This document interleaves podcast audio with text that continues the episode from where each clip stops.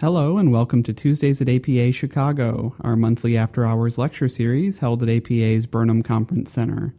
My name is David Morley. I'm a research associate at APA and host of Tuesdays at APA Chicago. Information on previous and future presentations is available on APA's website, www.planning.org, under the section called Events. Selected past programs are also available as podcasts. See the APA website for additional details. Tonight we have with us Frank Raeon from Location Decision Advisors. Frank is a former city planning director for communities in Ohio and California. A geographer by degree, he provides planning and development as well as retail and restaurant site selection consulting services. Frank is a Mariemont resident, the past president of the Mariemont Preservation Foundation, and the primary author of Mariemont's Vision 2021 document. Riverside, Illinois, and Mariemont, Ohio are two acclaimed examples of early planned communities. Riverside's plan was created in 1869 by Frederick Law Olmsted, the designer of New York City's Central Park, and John Nolen developed the town plan for Mariemont in 1921. Both communities have been designated National Historic Landmarks.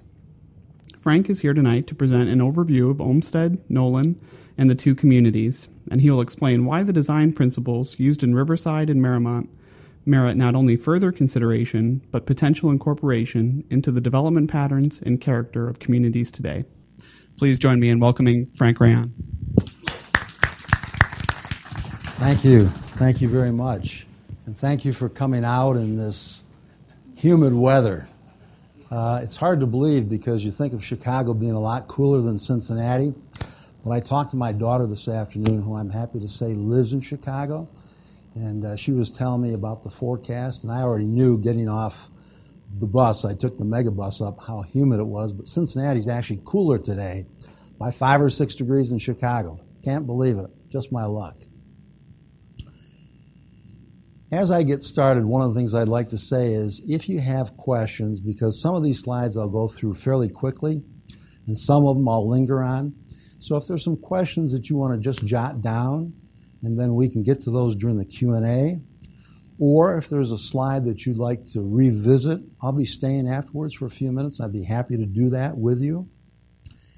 And typically when I give presentations, I like to learn a little bit about the audience, and so I'm going to ask a couple of questions here. Um, number one, um, does anybody live in Riverside? Oh, that's great. Now, Okay, that's great. Um, one of you is the mayor, I understand? Mayor, welcome. Thank you. You've got a wonderful community. okay, and I'm assuming that most of you have visited Riverside, is that correct? Okay. It's one of those communities that's wonderful that makes a first impression, which is very positive, and it's the kind of place you want to return to on a regular basis. I'm happy to say I was up in Riverside and uh, over the Memorial Day holiday walking, talking, and just basically enjoying myself. Has anybody here ever been to Mariemont by any chance? Okay, well, I didn't expect that would be the case, and I want to tell you that Mariemont is very much like Riverside. It's one of those places where when you drive into it, your heartbeat goes down, your blood pressure goes down, and a smile breaks out on your face. And one of the reasons for that is the character of the village and also because of the plan, because of John Nolen's plan. We're an open space community, very much like Riverside. We've got tons of open space. And as you come into the village, you come in from another place that is your prototypical strip. You just can't wait to get out of. So that's the kind of community that I'm going to be talking about. Both communities share that. Frederick Law Olmsted was the premier landscape architect of his era and really the landscape architecture. And he, I'm going to talk about a little bit in terms of his other assignments, but this was the fellow that designed Central Park in New York. He was already a giant when he came to Riverside. And this is Riverside's wonderful town plan.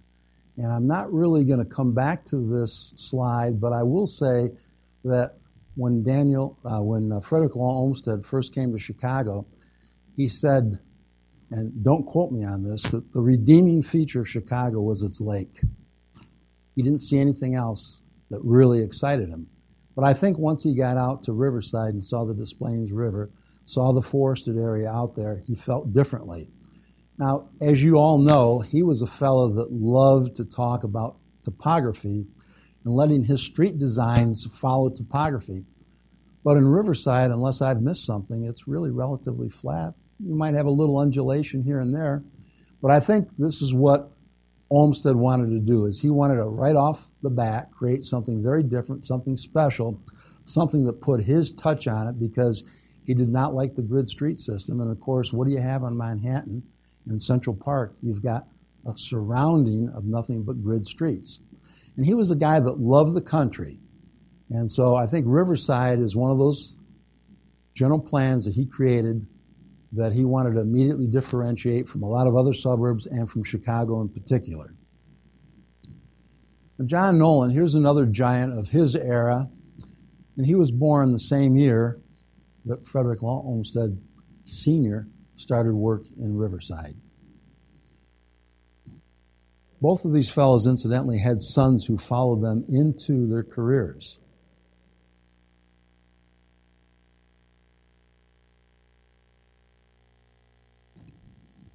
This is Mariemont's town plan, and the way I'm going to differentiate this from the curvilinear street systems that you saw in Riverside is that you'll see a formality. You'll see this village square area, which is right here, that has a radial pattern. Now, like Olmsted, Nolen traveled extensively throughout Europe. And he was not only a fan of the English countryside, but he was a big fan of Germany. As a matter of fact, he even has an advanced degree, earned an advanced degree in German. And uh, he was the type of fellow who started off, like Olmsted, designing people's estates. Did a great job, and then he moved up the ladder, so to speak, and established a wonderful reputation for him. When he designed Mariemont, starting in 1920, he was the premier planner in the United States at the time. Riverside is located nine miles west of Chicago's Loop. Mariemont's 10 miles east of downtown Cincinnati. Where there's a big difference here in terms of the era that these two communities were created, but I think that they've aged very well. And whereas Riverside was planned as a railroad suburb elite community, Mariemont was really planned for the working class. Mary Emery was a rich widow. She had the second largest real estate fortune in the United States at the time. She lost both her sons and her husband. And she had all this money. She was a patron of the Cincinnati Art Museum, Cincinnati Zoo. And quite frankly, she wanted money on families. She wanted to create something special. And so Mariemont was her legacy, and it became John Nolen's legacy as well. But you'll see one thing up here about the trolley suburb and the automobile because really, Riverside is a railroad car suburb, 20 minute ride from what I've read. I've not been on the train from Riverside to downtown or the Loop, but Mariemont was really the first planned suburb during the automobile age. It also had a trolley line that worked, and so Mary Emery started off building right alongside the trolley line. And so if you worked in downtown or you wanted to shop in downtown Cincinnati, it was very easy for you if you didn't have a car, which you probably didn't, to get on that trolley line. So it just goes to show you the important influence that transportation has had in the formulation of our communities. This is the famous William LeBaron Jenney water tower. Um, and then this is Mariemont's Hotel. This is a community of 3,400. This was built by the Mariemont Company, uh, and it became their offices eventually. Uh, today, it is not only a first-class hotel. If you want to stay there, it's going to cost you about $170 a night. Procter & Gamble sends a lot of their visiting executives here. Um, but it's a place that also has meeting rooms and a great restaurant called the National Exemplar it would be a little bit like uh, Le Peep or um, I've eaten at some of these other great restaurants in Chicago, but it's more or less what I would call breakfast, lunch, as opposed to evening. uh, although it does an evening business as well.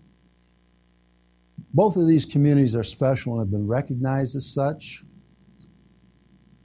They both have historic districts on the register.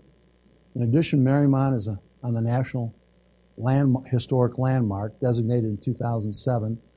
My predecessor on the Mariemont Preservation Foundation, Millard Rogers, worked for years to get us there.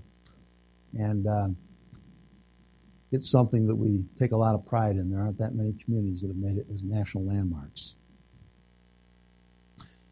One of the distinguishing features about Mariemont, in addition to its architecture, is the fact that this Old Town Historic District really drew talent in terms of design from all over the East Coast as well as Cincinnati. We didn't have some of these giants like Frank Lloyd Wright and William LeBaron Jenney living in Cincinnati. But John Nolen had relationships, and his office was on Cambridge Square near the Harvard campus in Cambridge. He Was used to working with a lot of architects. Basically, Charles Livingood, who was the fellow who ran the Mariemont Company for Mary Emery, the blank checkbook. And so she spent money and he spent money to hire the best. And this is part of our legacy. Just like you had the top design talent, we were fortunate to have great architects as well as a great town planner. And APA has recognized this as one of America's great places, and we've been given, like Riverside, a National Planning Landmark Award. This, incidentally, was um, our former recreation building. It's got that Italianate tower it's a real centerpiece. It's now functioning more as a church and a meeting place for the village. For, for instance, when we were doing Vision 2021, we had a lot of resident summit meetings there.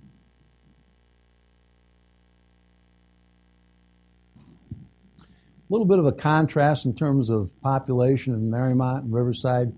You're bigger than we are, um, but we're both small towns. We're both classified as villages.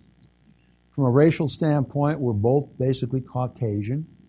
From an owner occupied housing standpoint, this is where we're a little bit different. We've got a lot more rental housing than you do. Now, when I was in Riverside, I did stop and talk to at the Historical Society, and when I told her that we had 39% rental housing, her mouth went, oh, that much? Well, really, and I'm going to tell you that outside of a 16 unit apartment building, we don't have any big apartments in Mariemont. They're all two family, four family, six family, very small scale. What defines Mariemont is small scale. It's a village, and it really guards that type of scale very carefully. Median household income, Riverside's a little more affluent.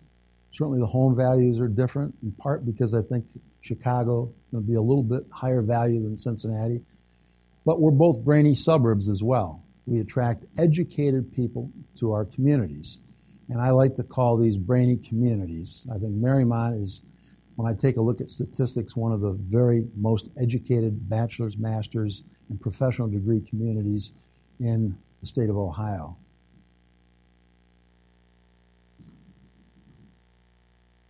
I don't think I'm exaggerating when I call both of these communities jewels. They're the kind of places that really um, have the strong sense of place. And I'm not going to go through every one of these. I'll let you look at those for a minute.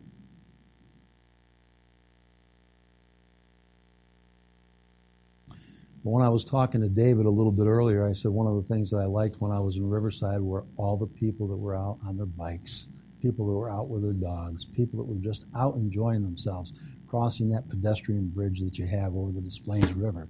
It struck me as being very similar to Mariemont because that's what Mariemont is.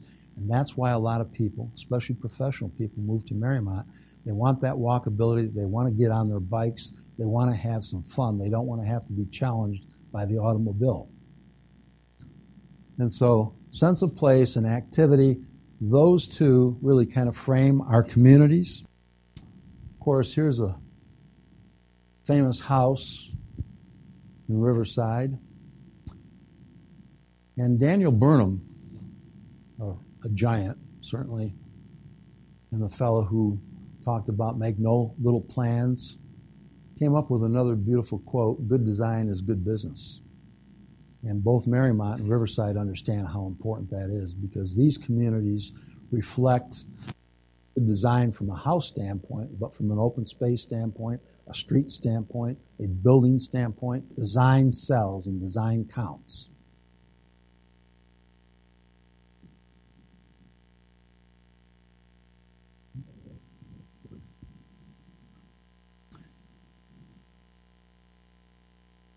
This is interesting because I know, without going into detail, that Olmsted had a long term working relationship in the Chicago region.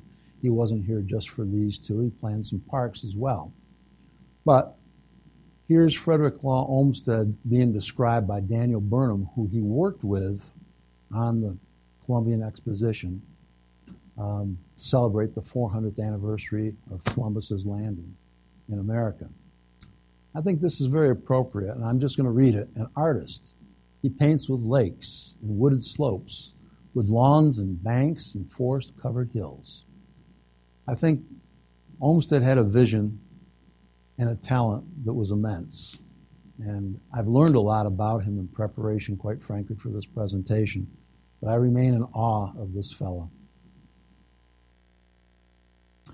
There are some buildings, uh, the junior high school, the edge of downtown with some commercial mixed use, and then, of course, the train station. And that's how I first became familiar with Riverside, is because I came out to Chicago in 2009 and I went on a field trip for continuing education to Riverside. And I was just blown away. I was always the guy that was catching up with the group because I couldn't click enough pictures.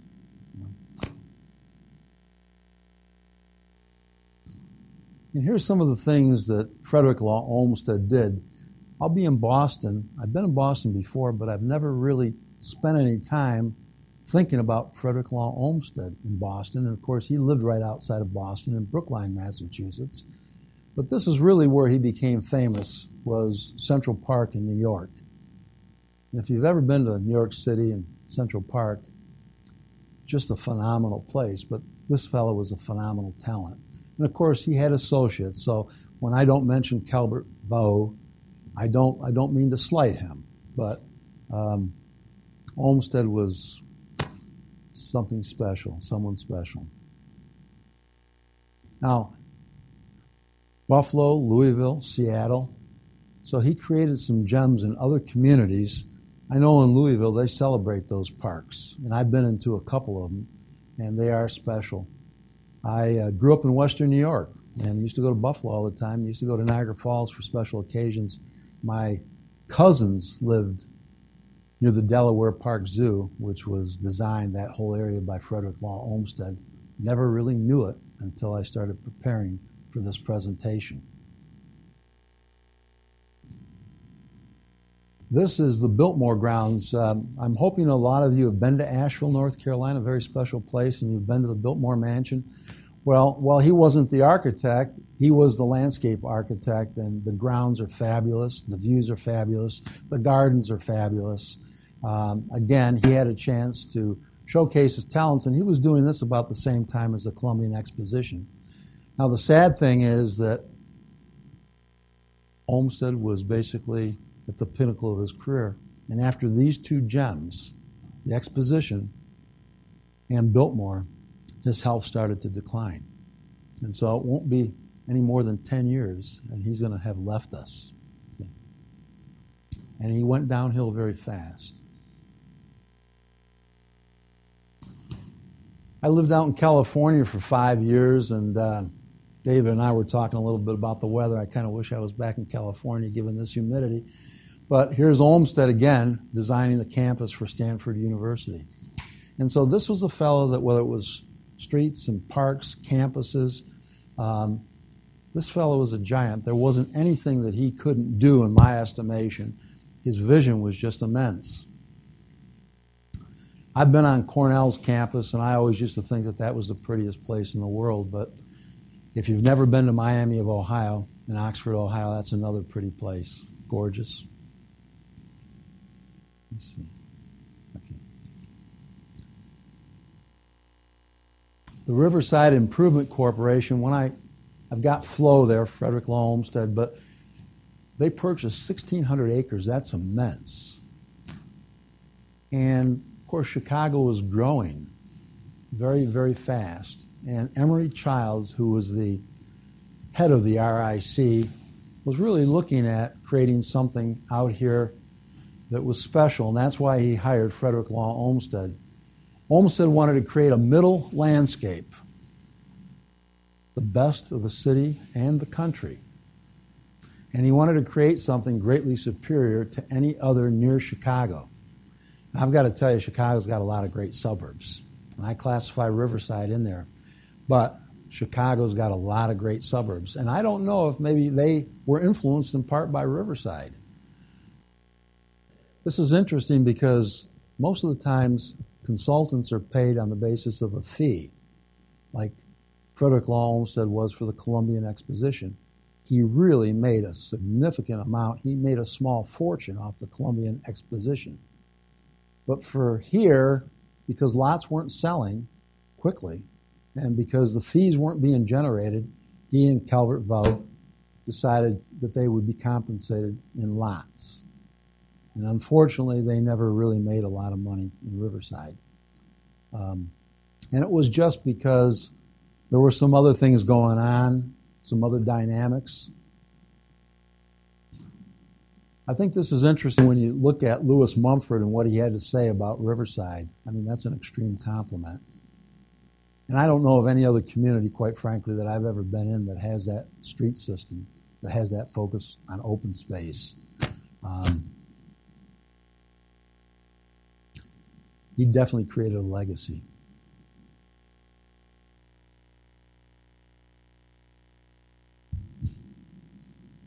And this was really his goal, and happy tranquility.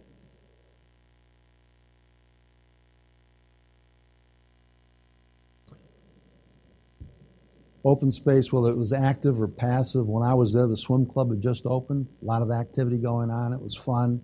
I was walking, people were waving. It's a nice, friendly community. That's the way Mariemont is too. But there's so much open space in Riverside, it really dominates your impressions. Now, this is interesting. I never knew this before. I never drew a distinction between roads and streets, but Olmsted did. These straight streets, I think, were, again, a little bit of a reaction to Chicago.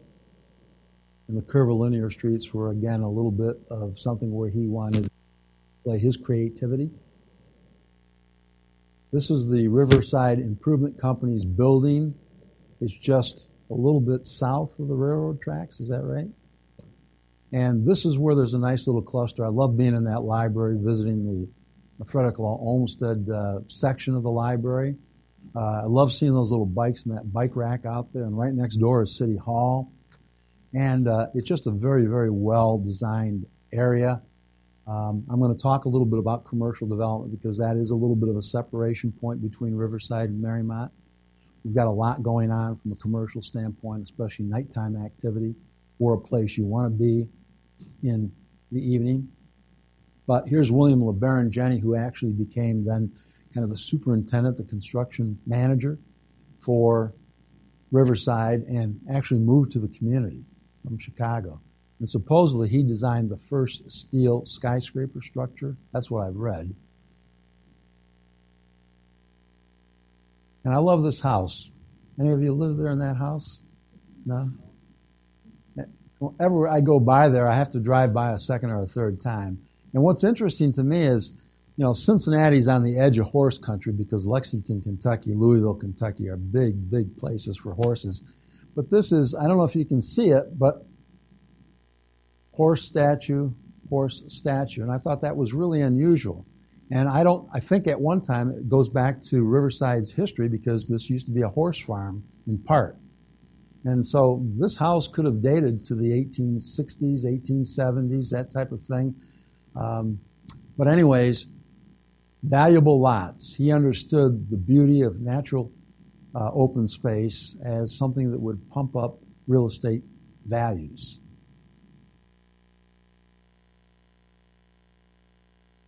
Two of my favorite houses, um, one in the smaller lot section, and I don't know my street names, unfortunately. And then this is uh, uh, more in that loop where the famous architects, where the Des Plaines River wraps around a little peninsula. Um, lots of variety in housing. That's another thing that I really enjoy about Riverside. Uh, it really differentiates itself.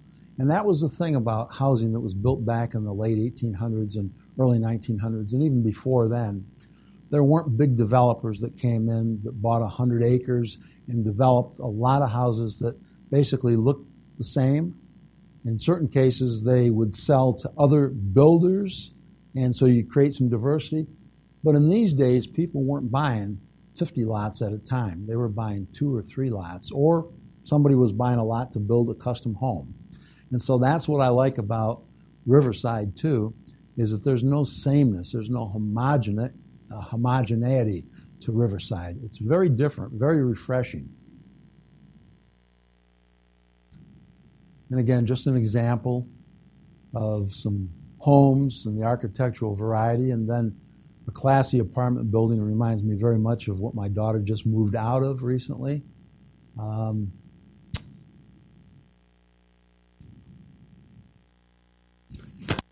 like this little footbridge, I'm, I'm wondering why we don't have one in Mariemont that crosses the Little Miami River, which is a scenic and wild river, uh, and something that uh, we haven't taken advantage of like you have. When John Nolen planned the community, we were going to have a nine hole golf course there until the floods of 1937, and then it no longer was used for golf course purposes. And today, we're just starting to see that from our Vision 2021 plan as an amenity, a tremendous asset. Even though there's some floodplain there, the bottom line is it's got lots of opportunities. You know, when we put together this plan, one of my greatest joys is we talked to students. We went to the high schools, the junior high, and we talked to fourth graders. Those fourth graders, they were all raising their hand at the same time, and the teacher was saying, okay, we'll go row by row. They gave us a tremendous amount of ideas on what we could do. And actually, somebody came up and thanked me. It was a student, and she said, You know, typically adults don't ask we young people for our opinions. Thank you very much. Well, we at the Mariemont Preservation Foundation, even though we're celebrating the history of our community, and most of our members are like myself, gray hairs, we really need to encourage younger people to become members. And one of the ways that you can become a member is to get excited about assignments. So we hope to work again with the students as we hopefully begin implementation of Vision 2021. I'm going to start going through these a little faster uh, because, quite frankly, I have a tendency to elaborate more than I should sometimes. So, this is why lot sales were slow in Riverside flyway speculation. Emery Childs just thought the market was going to take off. It never did. The Great Chicago Fire of 1871, the Panic of 1873. And this is when Olmsted negotiated his release from his contract. So he was really there for a very short period of time. But his legacy lives on with that wonderful general plan that he created.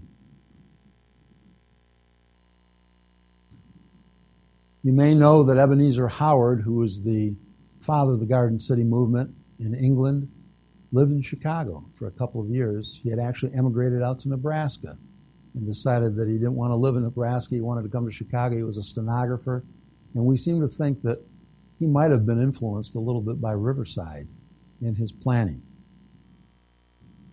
Now, John Nolen would become America's most prolific planner. And because of their stature, both Olmsted and Nolen are recognized by the American Planning Association as national planning pioneers. This is interesting to me. 20% of America's population in 1860 was urban. By 1920, it had more than doubled. 1920 is about the era of Mariemont starting. 1860, we're just a little bit before Riverside. So we were very rural, becoming much more urban. And this industrialization of America is what caused that change. And you can see from an automobile registration how significant the change was. And again, When Olmsted designed it was the train. When John Nolen designed in Mariemont, he had to contend with the automobile. Even some of our apartments, our townhomes, have garages, attached garages, not detached. Some of them have detached, but Nolen, that was his concession. He knew times were changing. Nolen enrolled in 1903 in Harvard, and who was one of his instructors? Frederick Law Olmsted Jr., Flo's natural son. Well, John Nolen became a fan of the Garden City movement. He also became fast friends with Sir Raymond Unwin, who designed Letchworth. Later, Unwin's son would work for John Nolen. Our sister city in Mariemont, thanks to the MPF, the Mariemont Preservation Foundation, and our Vision 2021, is Hampstead Garden Suburb, which is on the northern side of London. It's much more like a Riverside than a Mariemont because we're a middle class community to this day, although we tend to be more of an upper middle class community. Hampstead Garden Suburb is a very upscale community. Here are some of the assignments that John Nolen was involved in. San Diego, several times, basically Balboa Harbor. Charlotte, North Carolina. If you've ever been to Myers Park, Myers Park is comparable to anything that you have in Chicago on the North Shore, believe me. Madison, Wisconsin, Bridgeport, Connecticut, Clearwater, Florida.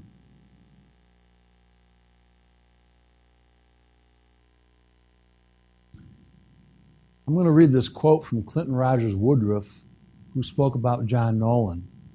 Remember, John Nolen was involved in a lot of comprehensive plans and town plans.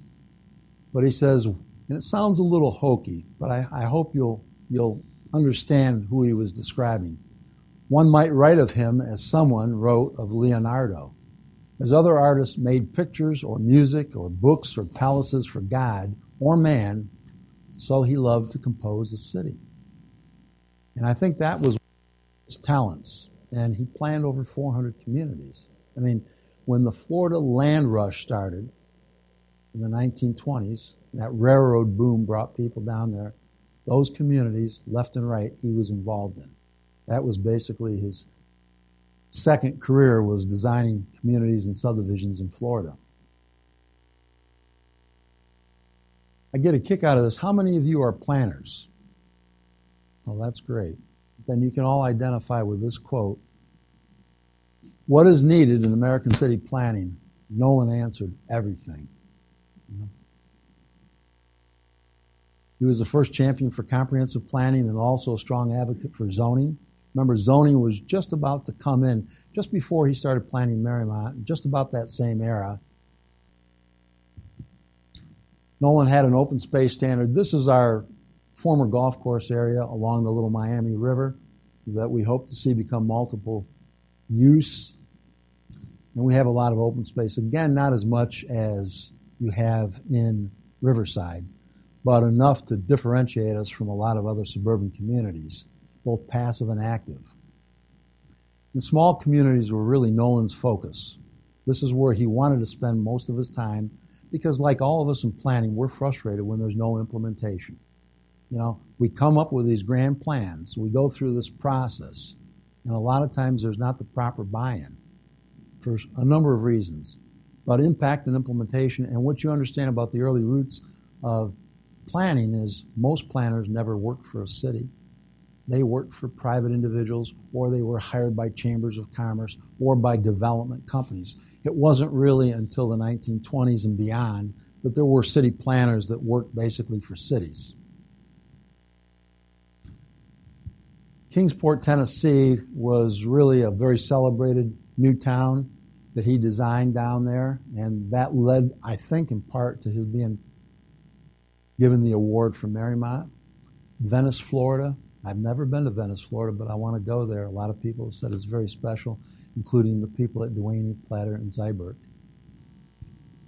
Well, this fellow was a president of a number of different organizations, and that'll give you an idea of his stature. And he was also an honorary member of the Town Planning Institute, which I think was an extremely high honor.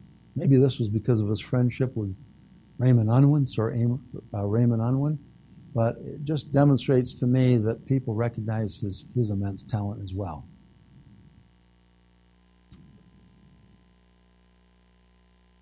The American City Planning Institute uh, was formed in 1917, and it's interesting to me when I took a look at that in terms of composition. Again, you know, planners, uh, we were an emerging profession. Before us, there were landscape architects and architects and engineers, and of course, as many of you know, a lot of the subdivisions and communities that are laid out today are not done by planners. They're done primarily by engineers, sometimes by landscape architects. And I know because I worked for a very large firm as their director of planning and zoning in Cincinnati, where our primary designers, even though we had two landscape architects, we're engineers. They don't have the same values that we do in planning. Okay? The shortest distance between two points is a straight line, so I don't think they could identify real well with John Nolen or with Frederick Law Olmsted. But look at this no city planners. Harvard played a major role both in 1900 and 1929, establishing the first landscape architecture school and then the first city planning program in the United States. And Nolen was one of those lecturers. And I always put an emphasis, quite frankly, um, universities today, and there's a, an immense amount of talent in Chicago and in Cincinnati, need to take advantage of the practitioners who are out there because you've got experiences to contribute.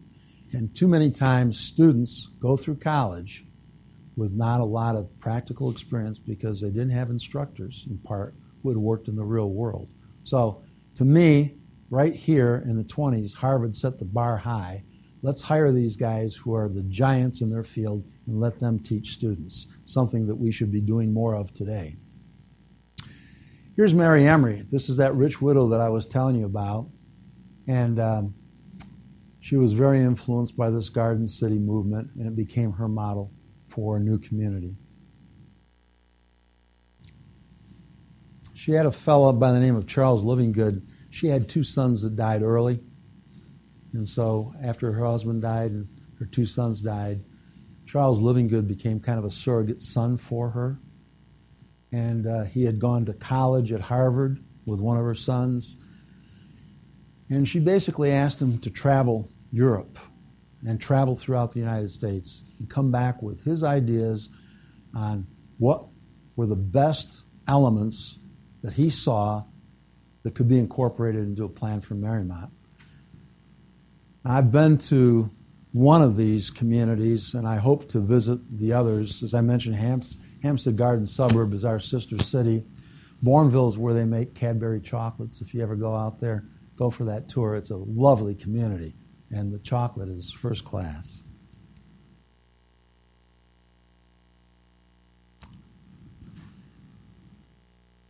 Here's a big distinction between Mariemont and Riverside.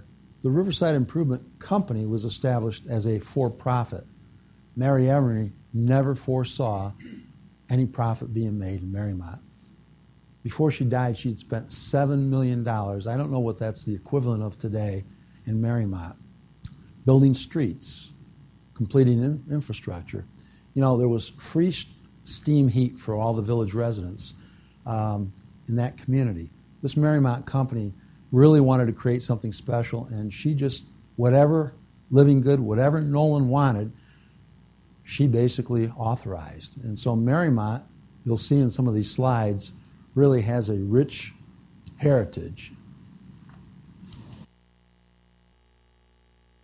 Our village square is the heart of the village. We've got a very small square. It's an active place, a good place to be. Right across it is a cinema, restaurants, Graeter's ice cream. I don't know if anybody's ever had Graeter's ice cream. You can buy it at Whole Foods up here. Suppose it was Oprah Winfrey's favorite. That's what I was told. But uh, I did some work for Graeter's in site selection, and um, they're now in 4,000 grocery stores across the country, and it's just wonderful ice cream. Anyways, that's another reason why people come to Mariemont is for Graeter's ice cream right there on the square. This is an aerial photo of Mariemont, and basically what it shows is the formality, the boulevards, the open space. I was telling David, here right in the heart of our village, we've got a huge beech forest that'll always remain open space. Even Nolen, though, in his plan didn't have it remaining entirely open space. But that's part of the character of Mariemont. We're a tree city, and you're not going to travel any street without seeing lots of streets and street canopy, uh, street trees and street canopy, tree canopy. This is the village square. Um, this is a cinema, and uh, it's just a lively place to be. I'm going to have to rush through a few of these. Um,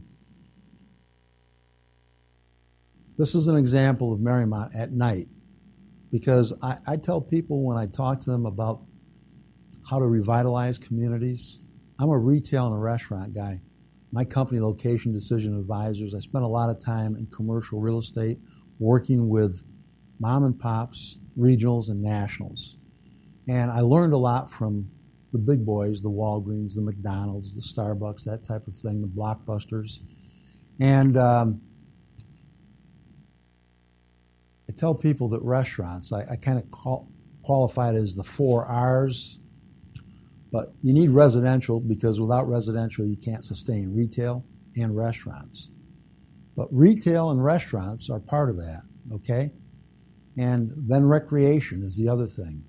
But here in Mariemont, we've got all kinds of restaurants, and so this is why at night, at 6 o'clock, 6 o'clock till 10 o'clock, Graeter stays open till 11 o'clock, we're a booming suburb. You can go throughout Cincinnati, even Fountain Square in downtown Cincinnati has some activity. But if you want to be in a special place at night, especially on weekends, Mariemont's the place to be. This is our bell tower, Carillon Bell concerts every Sunday and on special holidays. It was a gift um, it's a Mary Emery bell tower, is what it is. It's part of our architectural heritage. We've got a lot of amenities in the community. Um, this is one of our special advantages, in my estimation. I'm a, an amenities planner. I like having amenities incorporated into zoning. I like to work with developers and say, this is what we value, and if you can give us this, we can work with you in terms of flexibility. It's kind of that PUD model. The concourse, this is where we celebrate a lot of events. Um, this overlooks the Little Miami River Valley. Here's the Mariemont Preservation Foundation. Next month we'll have our annual taste. It's very much a family affair. You can see all the bikes. Um, this is our Old Town Historic District. Again, the heritage that goes back to England. Here's a Cotswold style home. This is a duplex. We've got a lot of that type of housing in our historic district. We don't have a lot of single family homes in our historic district. It's mostly rental housing. But we have some lovely single family homes. Again, uh, the tradition, this happens to be a duplex, and it's on Albert Place, which was named after Mary Emery's deceased son. Um, these all front on single loaded street with open space, Miami Bluff or they back up to Dogwood Park. Again, Frederick Law Olmsted understood the importance of public open space. Same thing, John Nolen. Give people open space, We'll spend more money. All of our utilities were placed underground. Unless we annexed, and this is in the 1920s, we don't have telephone poles or power poles in Mariemont. Um, now, there will be a slide that will show you some in a minute. This is our duplex. Uh, these are single family homes, but um, this is Sheldon Close, another street that was named after her son. And this is our largest apartment building in Mariemont. This is the 16 units. This is right next to the trolley line. This is one block off the village square. So Nolen built density around the square, and he built density around wherever there was transportation.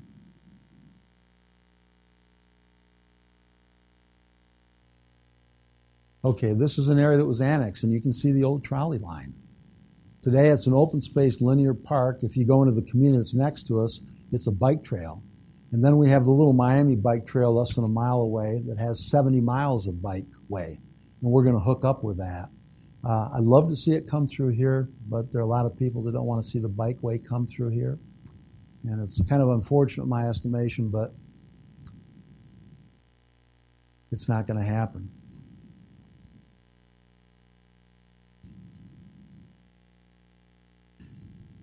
This was the first building built in Mariemont, and I want you to read that bottom line about 14th century England.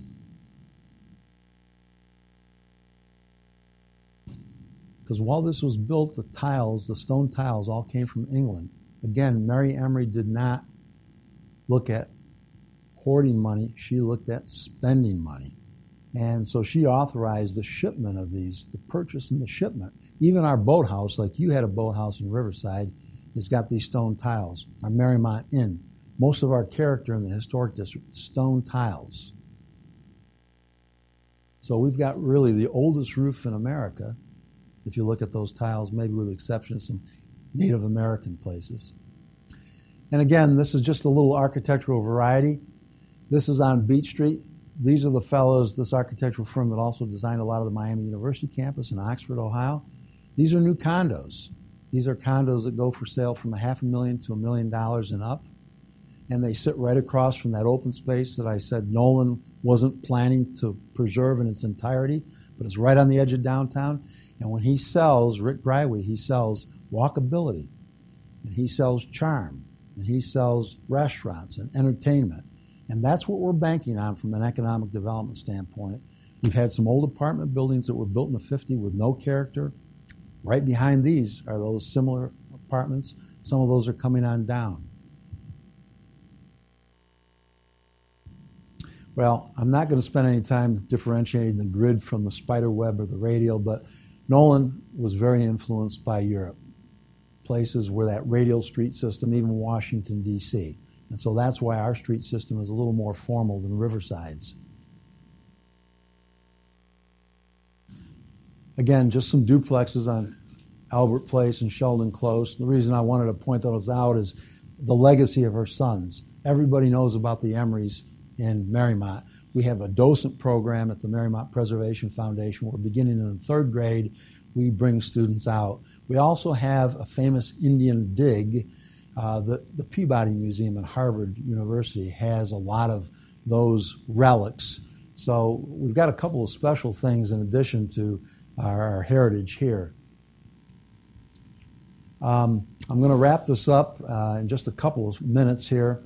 Uh, again, with the exception of some recently built condominiums located near the village square, many of Mariemont's most desirable and most expensive homes either border or are located very close to public open space.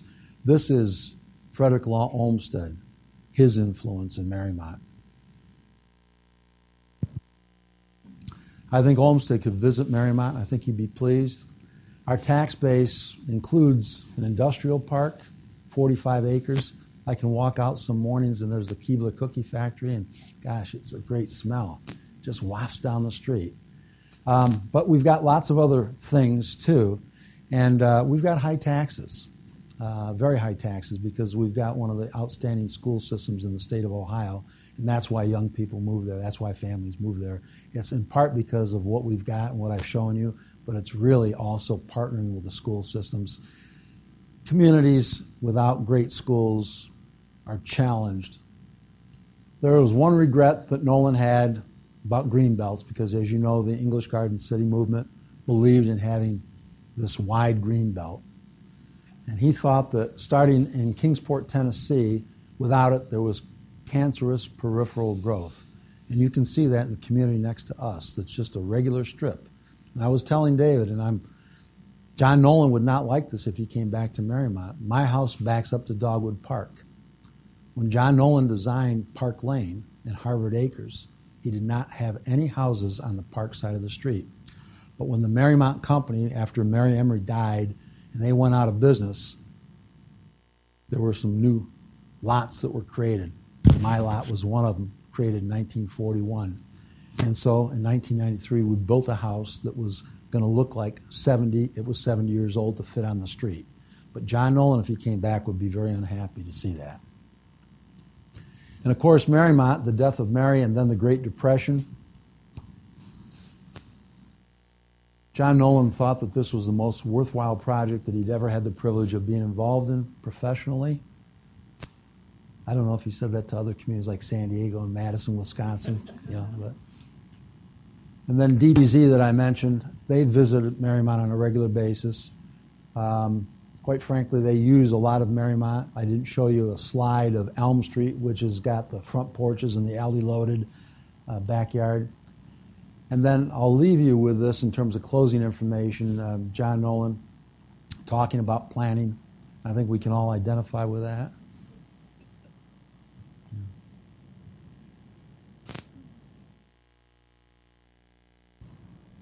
And then I go back to Chicago for the conclusion here how much John Nolen admired Chicago and Daniel Burnham.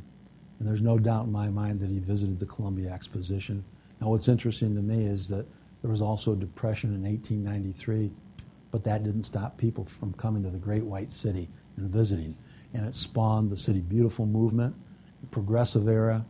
There's so much about Chicago, quite frankly, that's a foundation for planning and our heritage, starting with Riverside. Thank you very much. Thanks, Frank.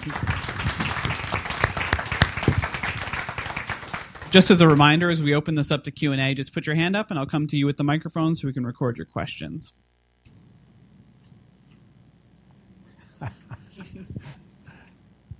Thank you. I enjoyed your presentation. You always things to learn. Um, Mariemont, 3,400 people. You emphasize the 6 to 10 p.m. crowd, Yes. entertainment, restaurants. Yes. Uh, what's your proximity to traffic? How do you how do you accomplish that? Okay. We struggle with that where we're at. We are on US 50, and US 50 is a major east west highway that goes from Sacramento, California, all the way out to uh, basically Delaware in the Atlantic Ocean. But that brings a lot of traffic our way. Probably about 25,000 cars a day that go through Mariemont. But we're a regional destination. Indian Hill, which is just up Miami from us, Miami Road, is the richest community in the state of Ohio. Okay? we are their playground. That's where they come to eat. That's where they come to buy fine wines, specialty beers, go to the cinema. We also um, are a playground for other people that live in some of these newly emerged suburban areas where there is no there there. And so, because we've got this infrastructure in place that's very diverse, uh, and we're the type of place where, as I was telling David, with the exception of some banks and one Starbucks, every name there is local. Kind of like what you've got in Riverside from what I saw when I walked. You've got the candy and the ice cream, that type of thing. So what's happened is with the hotel, of course Procter & Gamble helps us out. That hotel brings a lot of well-heeled people. They love the charm. We get a lot of foreign people that come to the village. They tend to stay. It's really the restaurants. I can't emphasize enough how important restaurants are. And if, as a village, if you want to attract, believe in some of these entrepreneurs if there's some way that you can give them a grant or if there's some way that they can partner, these entrepreneurs will bring nightlife to your village uh, through their restaurants.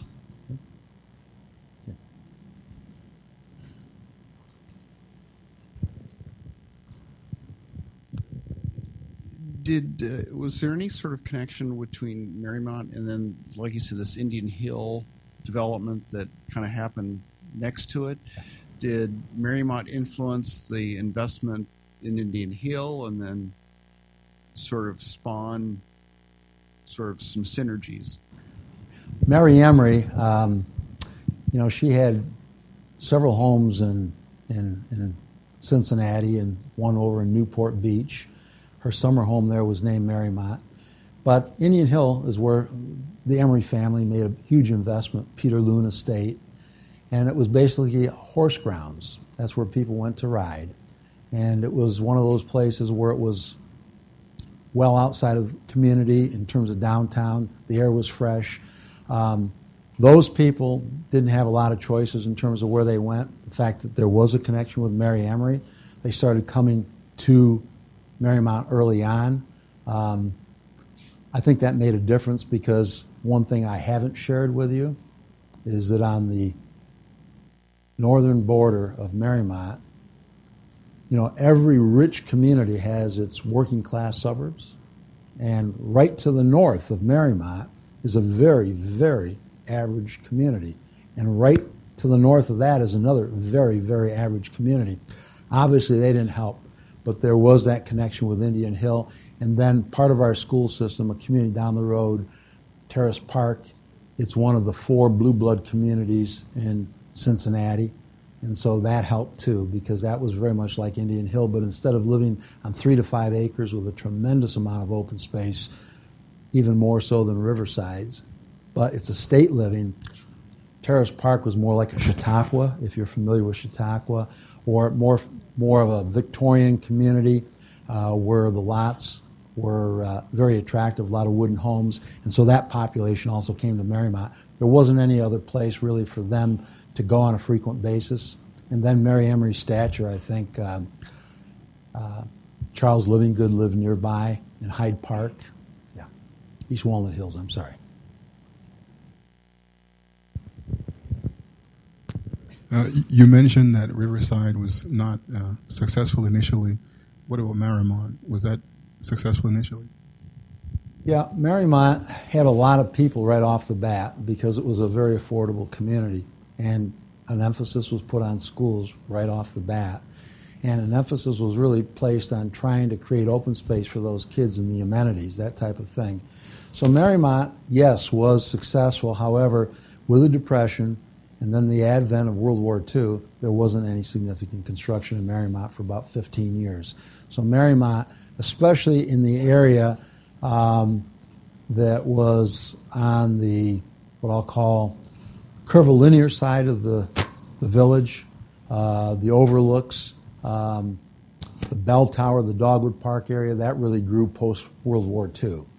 Okay, and it's grown ever since then. Um, it's always been a community that's been in demand because of the special life. It's a little idyllic, even though you can buy a house there for as little as 150,000, or you can buy a house there for over a million. You can work there, you can play there. We're a complete community. There, we're not a suburb per se in terms of just residential. We are a community that's like a small city. Yeah, very special. Yes. Thank you for your presentation. It was really interesting. In both cities, you talk a lot about the design, the original designs of um, not only the streets but also the buildings itself. Can you talk a little bit further about the new design standards that have been implemented? I'm assuming in both communities.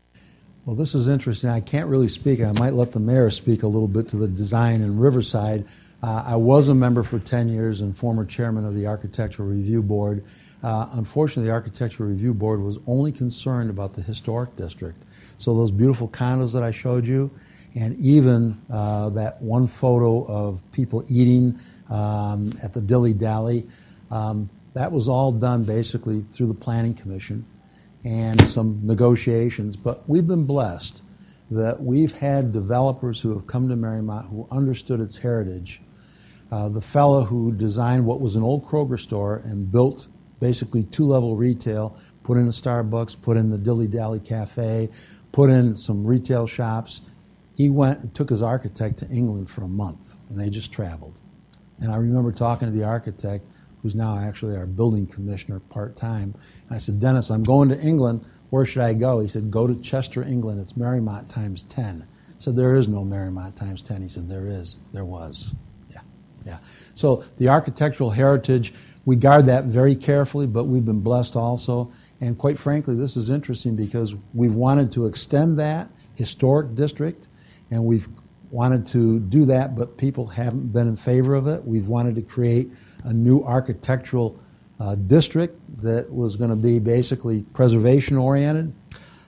Residents haven't liked that. So, for all our heritage, we've really had some pushback. People think that you're going to regulate their homes. And on the Architectural Review Board, we always had the philosophy that we want to work with you as long as you respect the heritage that you have. So, those Sheldon Close and Albert Place, we want all the same roofs. We don't want one that's red, one that's black, one that's stone, one that's shingle, that type of thing. But a lot of it is negotiation if it's not in the historic district. Mayor, is there anything that you want to add about Riverside?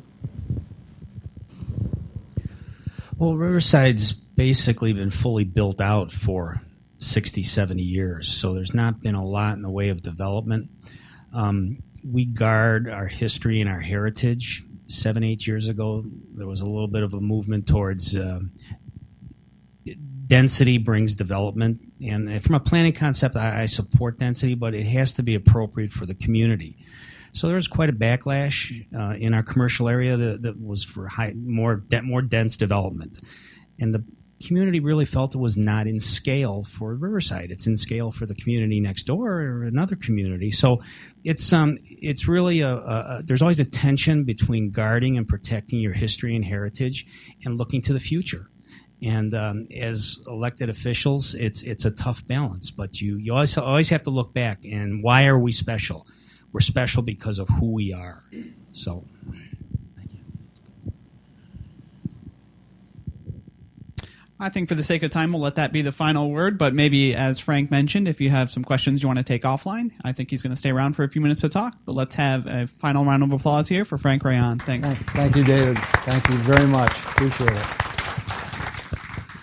On behalf of the American Planning Association, I want to thank Frank Raeon for a thought provoking and informative program on Riverside, Illinois and Mariemont, Ohio. Thanks also to the many APA staff members who help make this program possible every month. Information on previous and future presentations is available on APA's website, www.planning.org, under the section called Events. I'm David Morley.